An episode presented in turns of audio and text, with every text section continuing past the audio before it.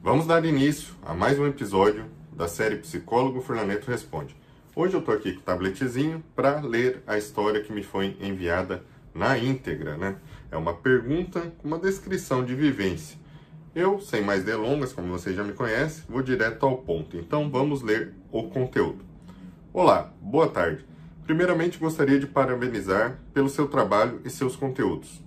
Conheci seu perfil ontem através de um anúncio e me interessou muito suas publicações e vídeos no YouTube.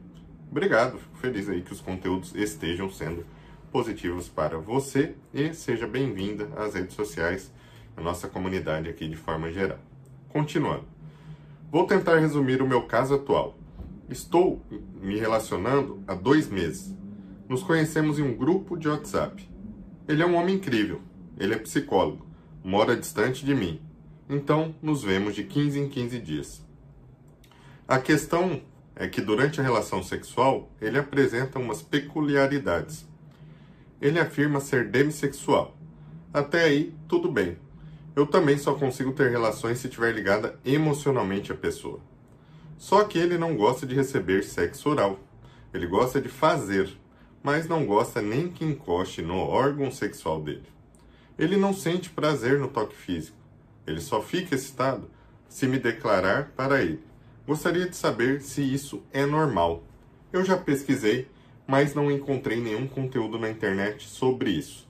Olhe, quando você fala de vida sexual, toma cuidado para se referir sobre algo como normal ou não. Porque o normal é um aspecto de saúde, não é um aspecto de se é comum todas as pessoas terem. Existem pessoas, homens e mulheres, normalmente são mais mulheres, mas você trombou com homens, que são mais ligadas assim emocionalmente para ter relações sexuais. Porém, se você observar, um nível excessivo desse bloqueio a ponto de que o cara não consegue se soltar, vamos dizer assim, caso não haja essa intimidade, ou ele não consegue receber determinado nível de contato, de carinho, igual você falou sobre o sexo oral, pode ter uma profundidade um pouquinho mais ampla de, do que só uma característica desse indivíduo. Como assim? Eu não estou dizendo que é só uma característica física e de personalidade dele conseguir prazer só através das emoções. O que eu quero te dizer é que pode haver eventos passados, podem haver traumas, pode haver sombras, podem haver problemas que ele desenvolveu desde a infância, podem haver problemas com relacionamentos passados, onde ele não desenvolveu determinada segurança pessoal, segurança própria, para vir a conseguir se sentir confortável a ter um ato sexual sem problemas. Porque se você considerar o normal como saúde, a partir do momento que você diz para essa pessoa que ela, se não fizer com uma vírgula exata aqui, um parênteses exato ali, para que tenha o ato, não é estranho para você? Porque o sexo é uma coisa natural para aquele que tem boa libido. É uma coisa natural para o jovem. Vamos pegar o jovem adulto como vocês, 20, 30, 40 anos que seja. Considerando que estejam com a saúde biológica em dia, com os níveis hormonais em dia, se você prestar atenção, o mais provável é que haja uma referência à autopercepção corporal, à percepção da masculinidade, da feminilidade para esse indivíduo, com aspectos que não estão em equilíbrio, não estão bem resolvidos para ele. O fato dele ser psicólogo, honestamente, eu acredito que seja irrelevante, tá? Irrelevante. Porque quando alguém diz que é psicólogo, você pode pensar, ah, mas essa pessoa sabe sobre comportamento. Mas há uma diferença muito grande da pessoa ter um entendimento básico sobre comportamento.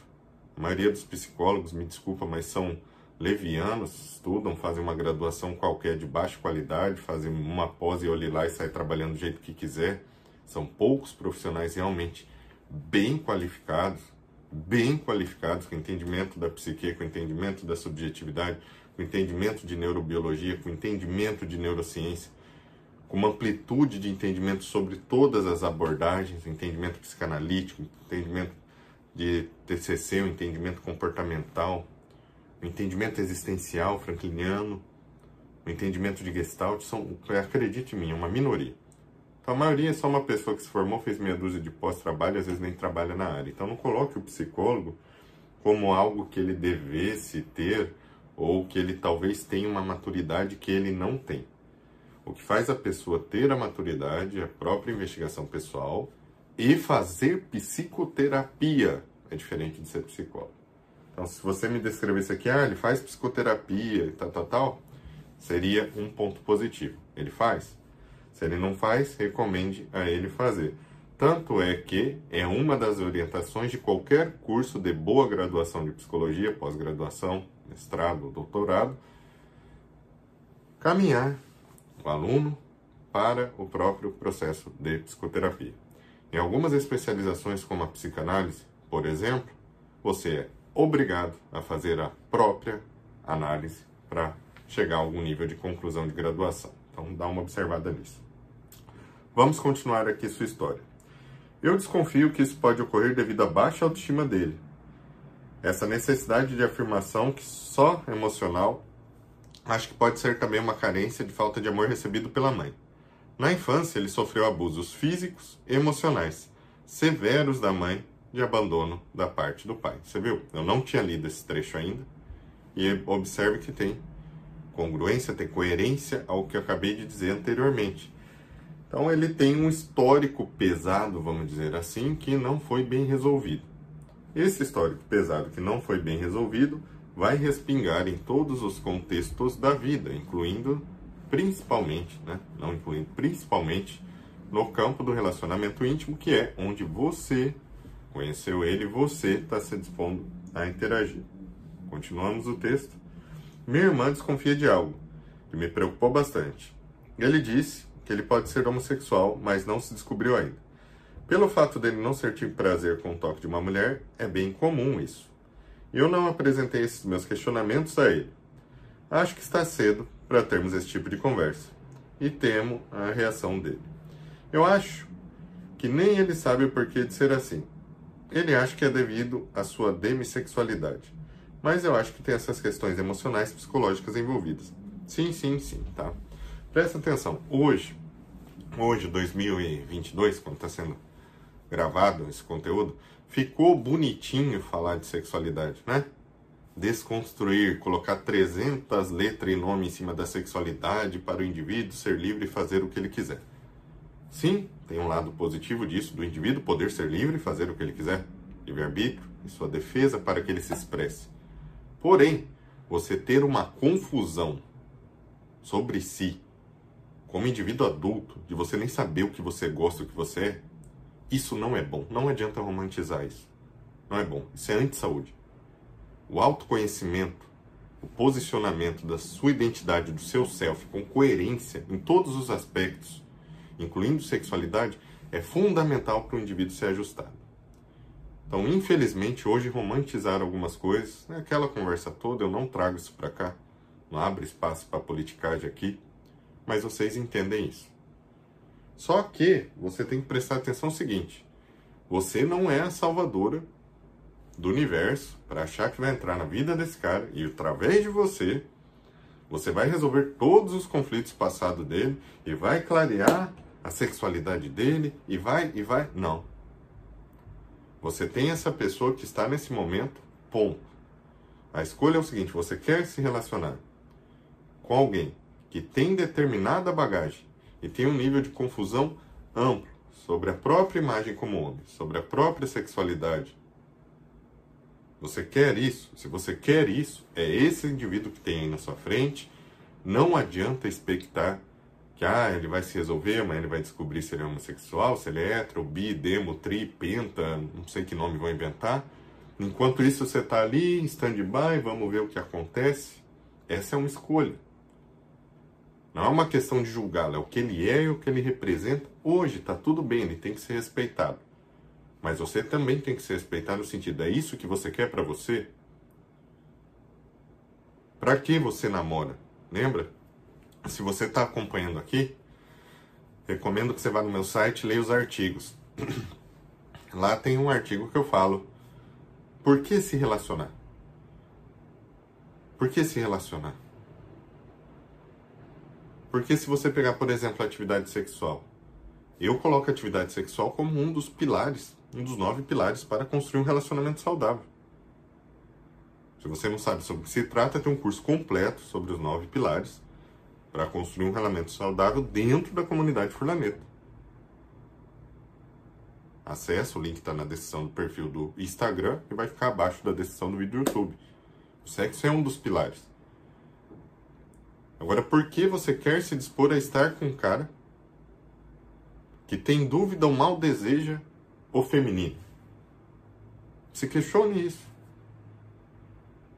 Antes de você argumentar as qualidades dele, se questione isso. É isso que você quer? Muitos problemas de relacionamento são causados porque duas pessoas incompatíveis forçam a barra para estarem juntas. Isso tem que ser pensado. Será que, um exemplo, você não está agindo por escassez? Já está há algum tempo sozinha, no nível de intimidade, de relacionamento, e agora que achou um cara que é legal, que te respeita conversa bem, está projetando tudo para ser nele e tentando passar pano, pano morno em coisas que você está vendo, tal como esses, essas características que você me descreveu, que já geram um conflito em você, Tente imaginar isso em longo prazo. Casa com esse cara. Como você vai ter dois, três filhos com esse cara? É, consegue imaginar isso? É isso que você quer? Preste atenção, não é uma reflexão induziva para você não querer. É uma reflexão induziva para você pensar de verdade. É isso que você quer? É um namoro. O namoro é feito para que nós possamos conhecer o outro. Você está conhecendo ele está tudo bem. Ele não é uma pessoa horrível nem boa demais, é uma pessoa normal que tem os próprios conflitos e tá tudo bem. Não tem problema nenhum ter conflito com sexualidade, cada um tem um tipo de conflito de acordo com as histórias que tem, com a genética que tem, com a construção social que tem, tá tudo bem. Agora, se eu observo algo no outro que não vai funcionar bem comigo e tento forçar a barra, eu estou conscientemente escolhendo criar um problema e não está nada mais tudo bem. Agora eu começo a criar o caos, não por certo ou errado, não por melhor ou pior, mas porque eu forço estar com uma pessoa que não vai suprir determinadas prazeres, determinadas satisfações, determinadas representações para mim. Uma das representações básicas do homem, quer queira ou quer não queira, isso é biologia, antropologia, então pouco importa o que você pensa sobre isso, é a segurança. É a segurança. Um homem tem que ter a representação de segurança. Dentro de um lar, dentro de um relacionamento, tem que ser um alicerce para que funcione de forma saudável, tudo bem? Será que uma pessoa que não te faz sentir segura nem na cama e não entende nem o que ele é naquele momento, vai representar essa segurança para você? É possível? Reflita. Novamente, reflita com a sua própria intuição. Não olhe para o que está sendo dito aqui como uma projeção de te induzir a nada. Reflita, reflita. Livremente, reflita. Você está conhecendo. Conheça mais se quiser. Livre-arbítrio. Mas avalie com sinceridade se é isso que você quer para a sua vida. Não sei para você, mas na minha percepção, namoro é um ensaio para algo maior, certo? Namoro é uma possibilidade de conhecer alguém e visualizar se essa pessoa pode vir a se tornar uma união estável em algum formato para mim.